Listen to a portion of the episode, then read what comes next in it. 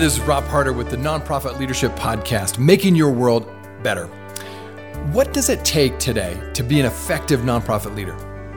What are the biggest challenges? What are the biggest obstacles that nonprofit leaders face today? Particularly in Park City, what does it take to be a leader in a community where there's over 80 nonprofits? How do we, as nonprofit leaders, effectively fundraise in an economy that's not necessarily solid? All those reasons combined have led me to start this podcast so that we, as a nonprofit community and as a larger community, can learn from each other as to the insights and wisdom that each one of these leaders that we interview can share. Everything from how to be a better fundraiser, how to be a better vision caster, how to become a better recruiter. So enjoy these podcasts as we ask them very specific questions from their own community as to how they're making their world better. And today in the studio is Maddie Shear. She's a nonprofit consultant. And today's message is very powerful.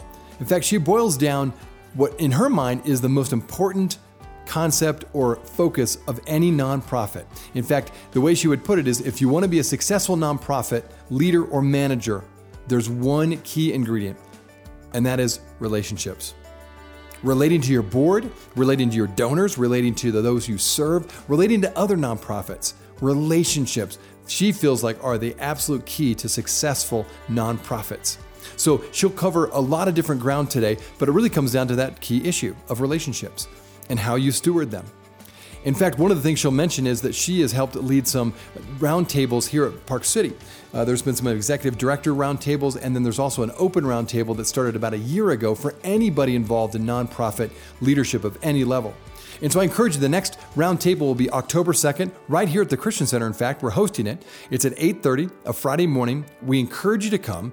Even if you've come before, but maybe not for a long time, I encourage you to come. Number one, just to build relationships with other nonprofit leaders but also to learn some great skills. Every time she has a theme or a topic that she has put together that she feels like is very relevant to all nonprofit leaders. So I encourage you again, October 2nd, right here at the Christian Center, 8:30 a.m.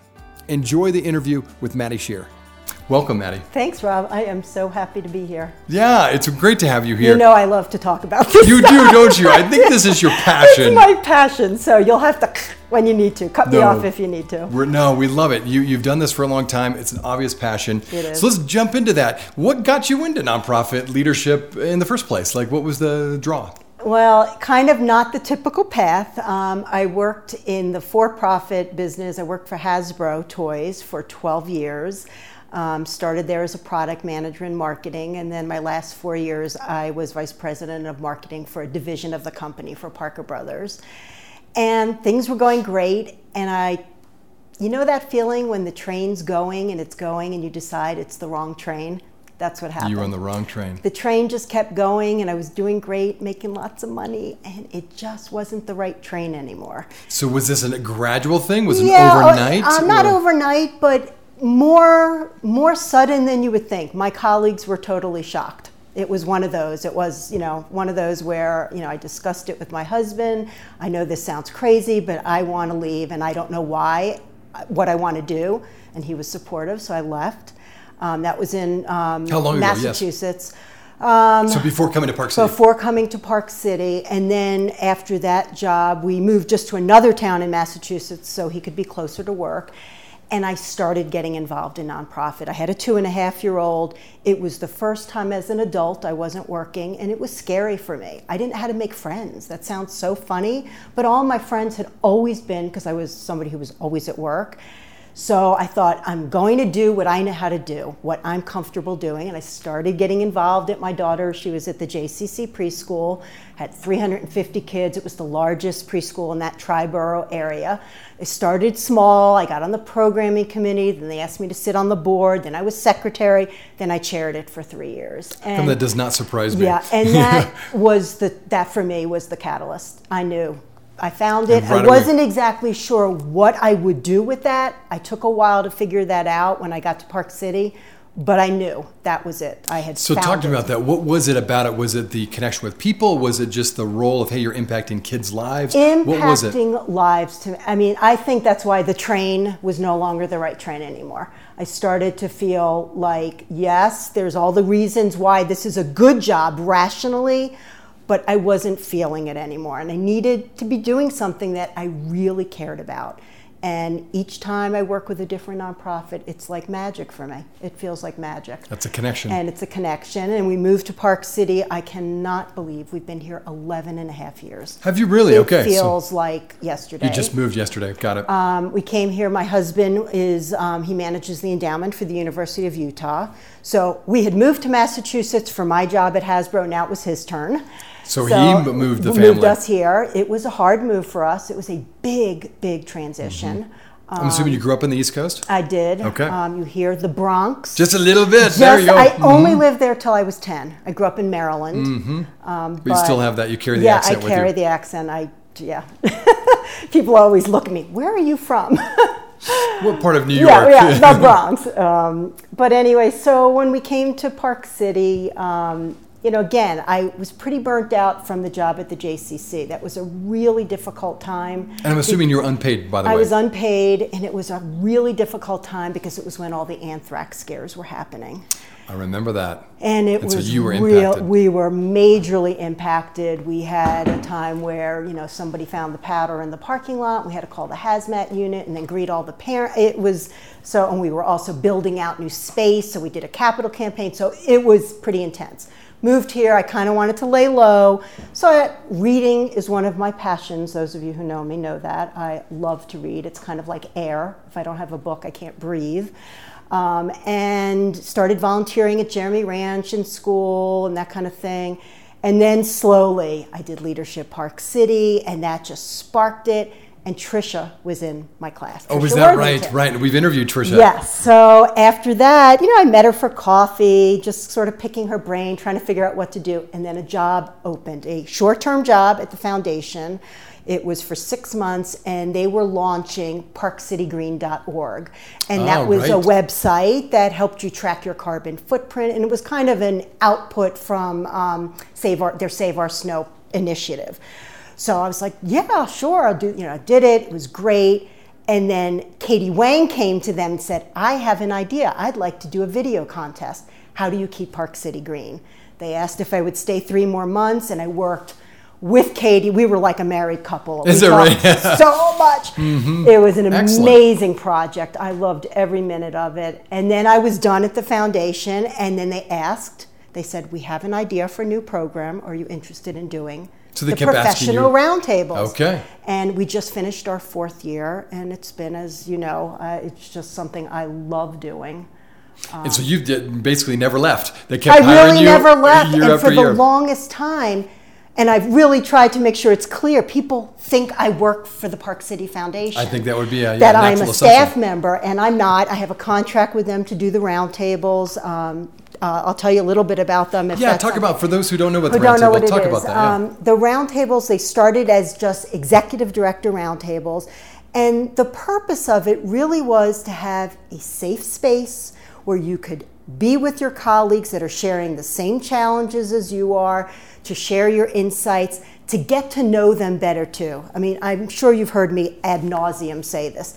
Everything is about relationships. Everything you do, the success of your Well organization. I don't care if you're talking about volunteer management, donor man, it is all about relationships. And I really felt like for the nonprofits to collaborate, the way to make that even easier is for them to know each other better. So, they building relationships with each other, with not each necessarily other, people with in the each community. Mm-hmm. other, so that even something, and you know, there's collaboration, but there's also, I'm a new ED. I have a problem. I want you to feel comfortable and pick up the phone and call Rob Harder. Mm-hmm. You know, I really think that's a valuable thing to have in a community. So and that's how- been yeah, it's how's it been turned out? It's been great. I mean, I wish I could remember. I think it might have been the NAC. We did a volunteer management um, roundtable, and after that one, they decided to hire a volunteer coordinator. And I feel really strongly about how important a volunteer coordinator is. Um, and that it's a really professional level job, and it's not something you ask your receptionist to to manage. Right, which happens too Yeah. often. Um, so there have been so many instances of people coming back and saying, we would never have thought of collaborating because we didn't really know them, and now we do, and that makes my heart sing. So collaboration, Collaboration building relationships, and best, so critical. And, and best practices. Mm-hmm. Talking about best practices, and also I'm one who always is saying, okay, these are kind of the best practices. It is not one size fits all. Anyone who tells you, any consultant that tells you that it is, is not being, they're not being genuine because every organization has to find what works for them. What works for organization A is not necessarily going to work for organization B. That's a good point. Talk about that a little bit. So, obviously, as a consultant, you're come, you're asked to come in, Yes. help us improve our efficiency, our Right, marketing, or right. whatever. So, you really look at each nonprofit differently. Are there common trends of troubles or challenges that you see in nonprofits, or talk about that experience? Yeah, well, mostly what I've been doing, um, and it, again, it's sort of my love, and a lot of that comes out of working at Hasbro. I do a lot of strategic planning. Um, I'm a big believer that, because, you know, there's even, you know, again, that's an example of a best practice that some people say strategic planning is a waste of time. Okay, that's fine if you, you know, I'm a big believer in it. Mm-hmm. Um, it's a plan that changes all the time, but it is a way to have an organization all going same direction. So, talk, yeah, talk us through. You meet with a nonprofit board first. You meet with a director. Um, How would usually you go meet about? with, like right now, I'm working with the Hope Alliance, but Excellent. I've worked with the Park City Film Series. Um, I have a couple that are coming down the pike. I'm going to be working with the Historic Park City Alliance. Um, usually, I meet with the executive director first, and sometimes, you know, it depends what they think the board is willing to do time wise. We'll have a committee, a strategic planning committee. Sometimes it's just the chair and the executive director. And we'll kind of, you know, I like a lot of information. I like sort of a mind dump. Send me everything about your org. I don't care what it is. Don't worry. It doesn't have to look pretty. You can send me one sentence if you think of it. I want to know your organization inside and out because I feel like that's kind of what I bring to it. And I think one of the best compliments I ever got was from Trisha.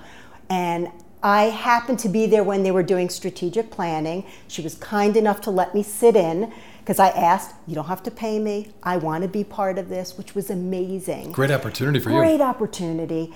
And she said to me at the end, You have an uncanny ability to sort of look at it from the outside and very quickly sort of hone.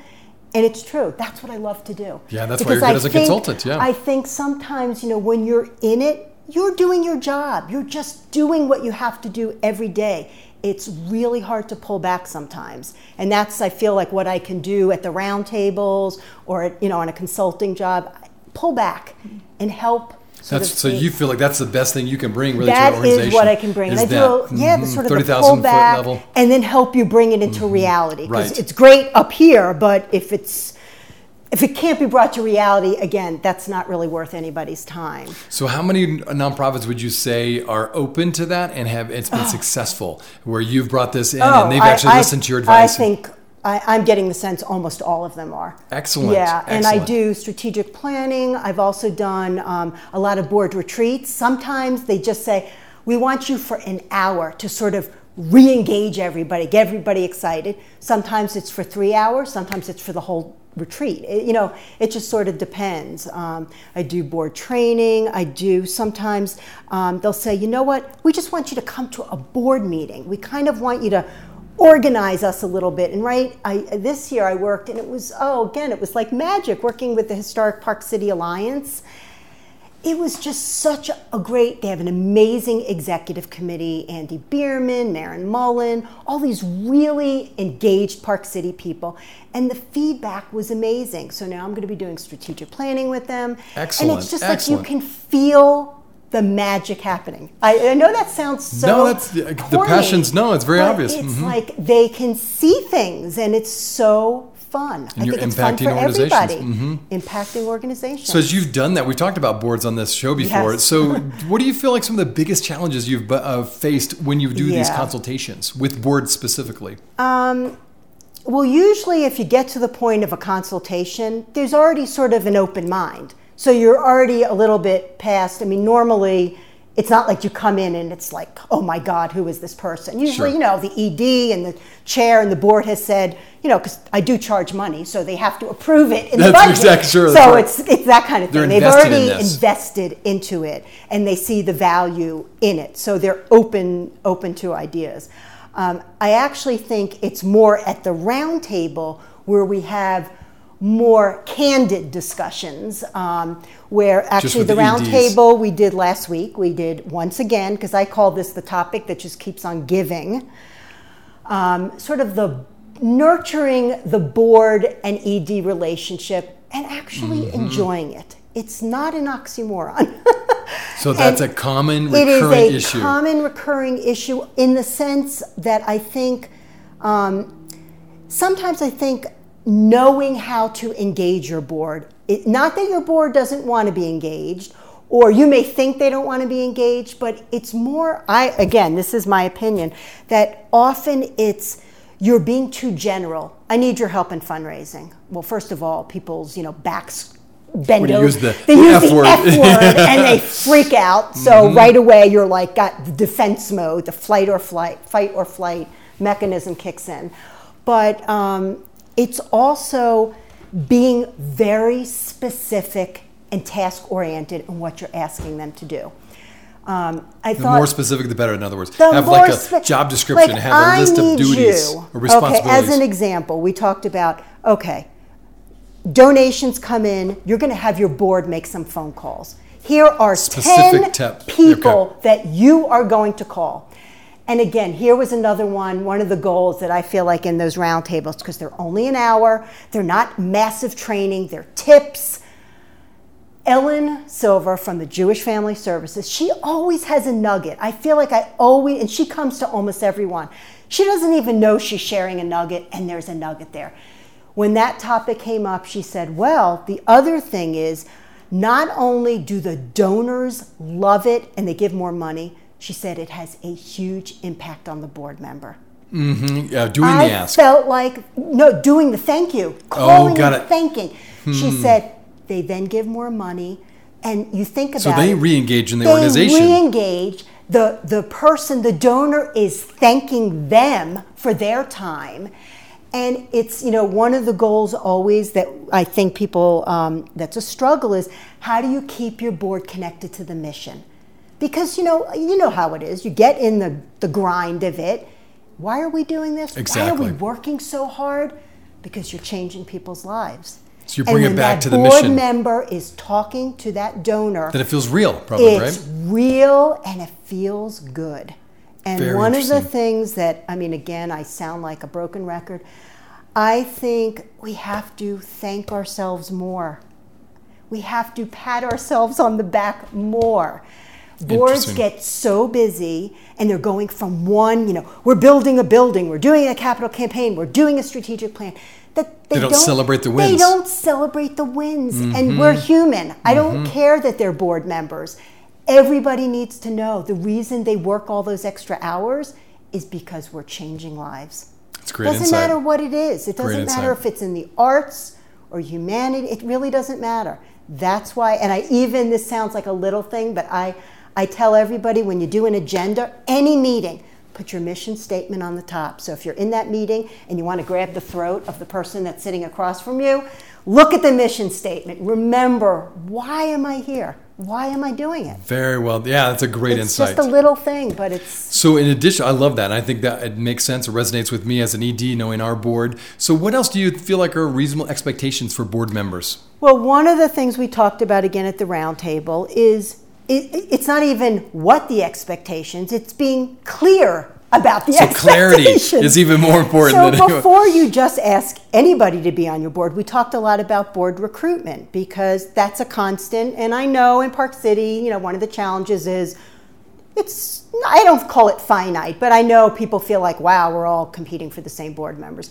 I think the pie is actually population bigger than people give us credit for. But um, I think when you ask a board member to join, just don't ask anybody. We talked about, I asked the EDs, how are you doing this? Some EDs um, like the process to be you are invited to sit on a committee. Right. Okay. And then we see how engaged you are and how that works. And if it's great and the chemistry is there, we ask you to sit on the board.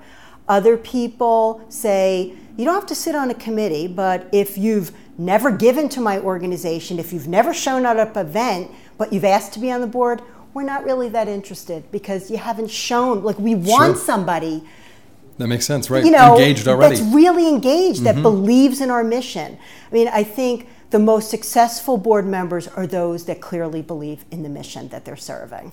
and that usually shows in money and It shows in everything. It, Yep. it shows in everything. There, you know. But I, going back to your question about expectations, you know, every year, I mean, I think most organizations are doing this now, sort of the annual affirmation statement.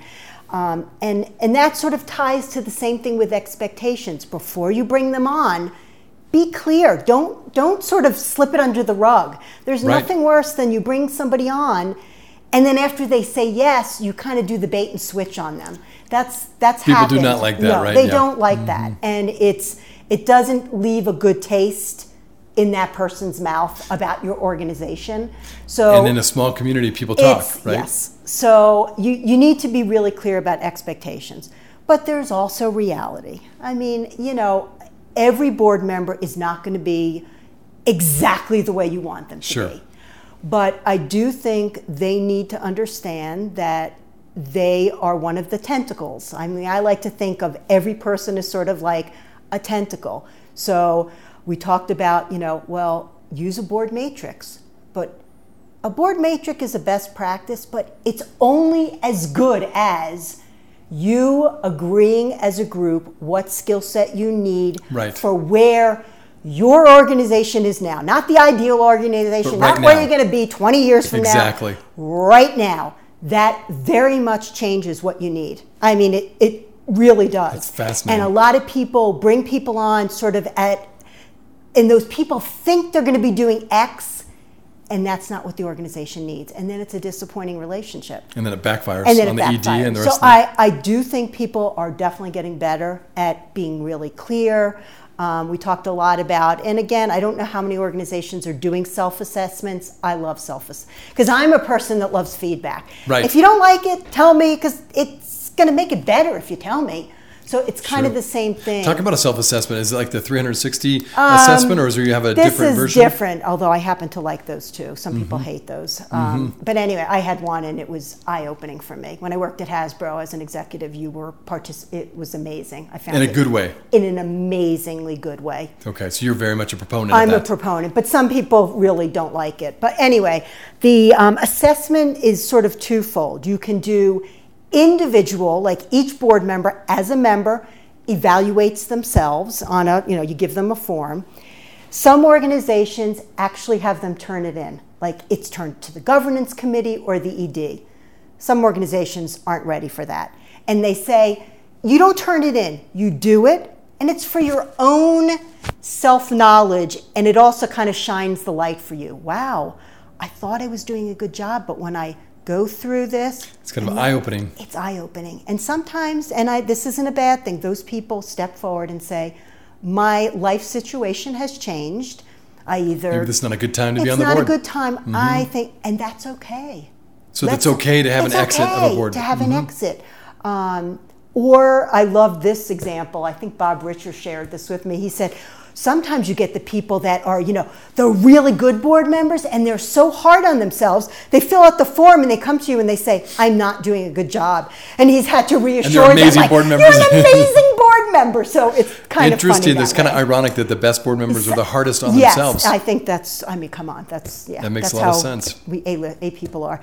Do you have a ratio like of a, uh, how many board members per your organization? Do you based on budget? Do you based on staff? Oh, how many people should be on Yeah, how many board? board members? Yeah, that's come Um, up before. And that has definitely come up before. And we talked about this at the last roundtable too.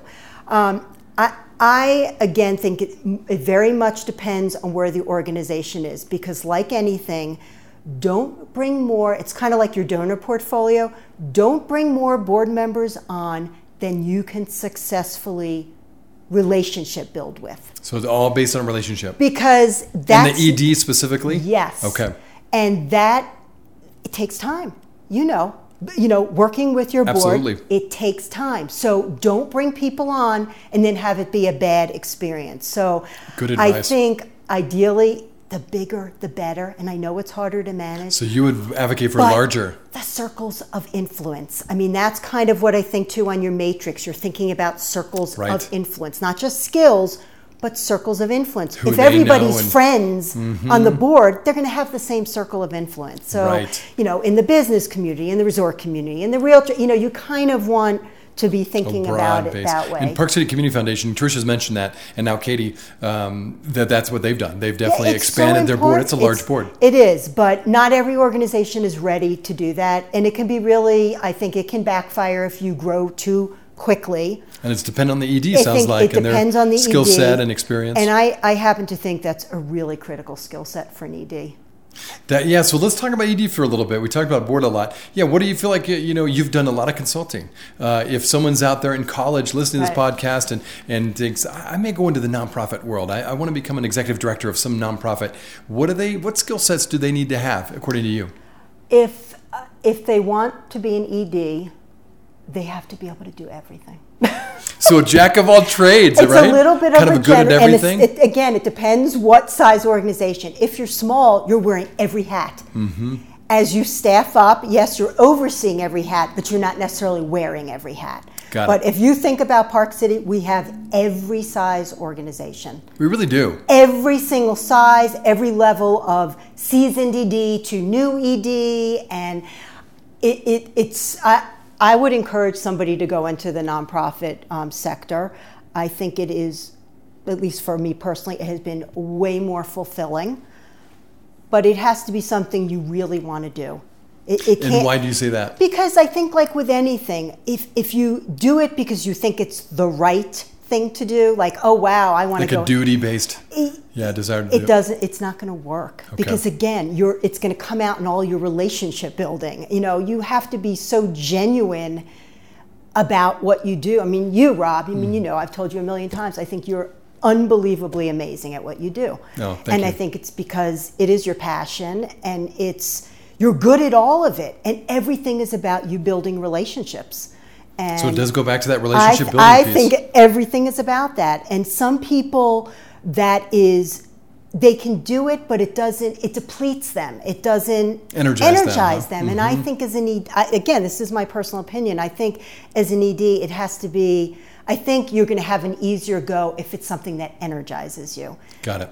So that's the key word. And what for me, energizes you? I- I think Very so. helpful. I so what so. if you want to go into a nonprofit? Maybe you don't want to be an ED, but you just want to Oh, be a part of a nonprofit and maybe a staff level. There's so At that point, many you feel like, hey, yeah, Oh okay. my gosh, there's so many kinds of jobs, and it's becoming more professional. I mean, now there's you know specific degree for nonprofit management. Exactly, right, exactly. Um, I know a lot of um, the I don't even know EDs, but I think even non-EDs have participated at the nonprofit. Um, uh, professional School of Excellence at the University of Utah. You know, so there's. I think Stanford there's has a- way- yeah. yeah, there's lots of ways to to keep learning, um, but I I love the idea that if people are coming out of school, they want to go into nonprofit. But yeah, you're excited by that. I yeah, I love it. I love it. and then, so yeah, you mentioned that. So how do you? So you're already in a nonprofit leadership position. Yeah. Where do you go for good resources? Where do you go to, to learn and train and, and be stretched and and uh, become better as a leader? Right. Um, I really think you need to have a colleague group, and that's why I love the roundtable. I think a colleague group is so important. You guys have a really hard job.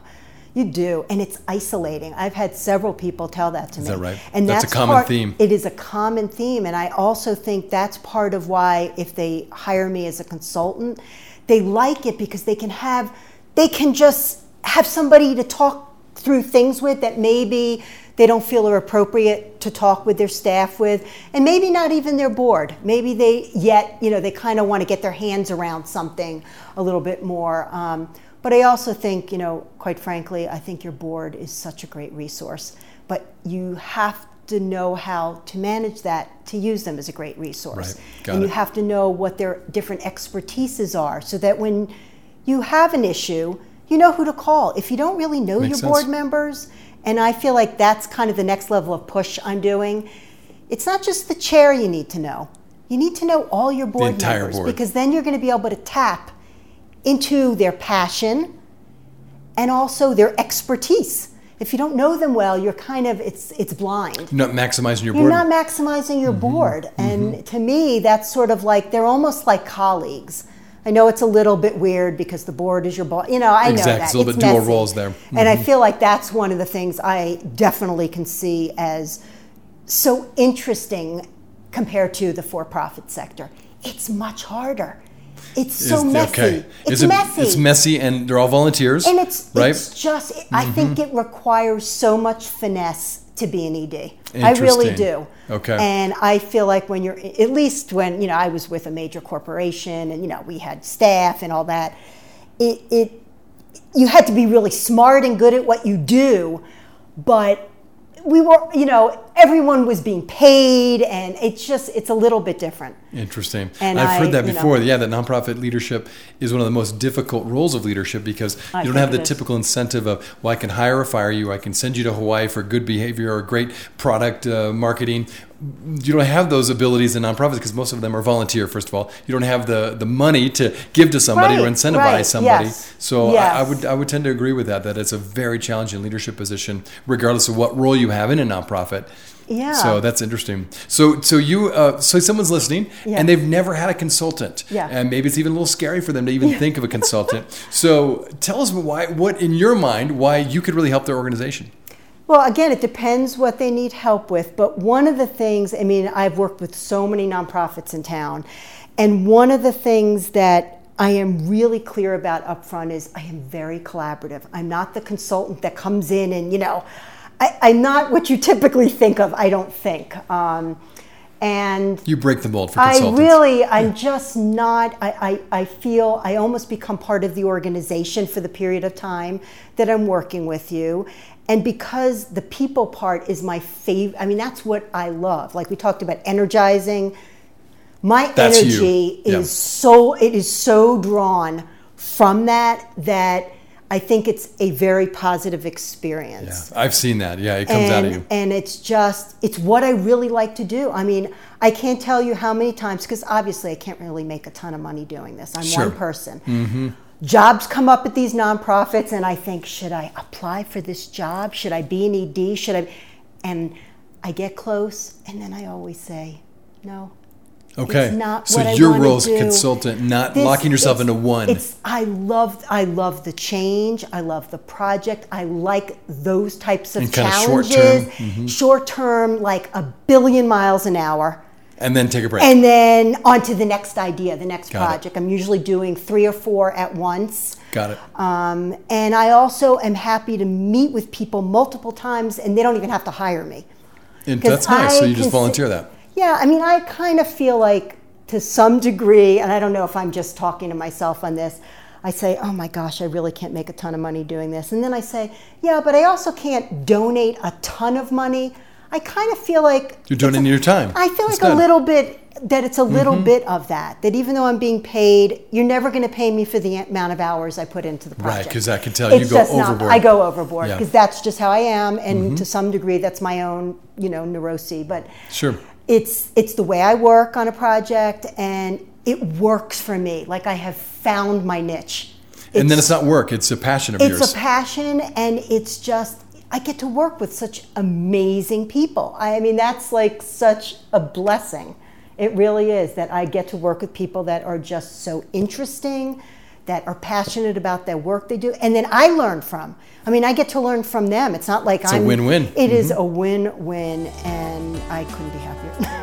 Well, your passion is so evident and it's so contagious, really is what it is. So I just want to applaud you for what you're doing. You're helping so many nonprofits here, therefore, you're impacting so many lives. Maddie Shear, it's been great having you on our podcast. Thank you so much for your time. And where can they find out more information if they'd like about Maddie Shear? They can email me. Okay, what's your email? Maddie Shear at Comcast.net. Excellent. Maddie Send Shear at. Comcast.net. and I will answer you quickly. Maddie Thanks, Shear, thank you so much. It's been wonderful.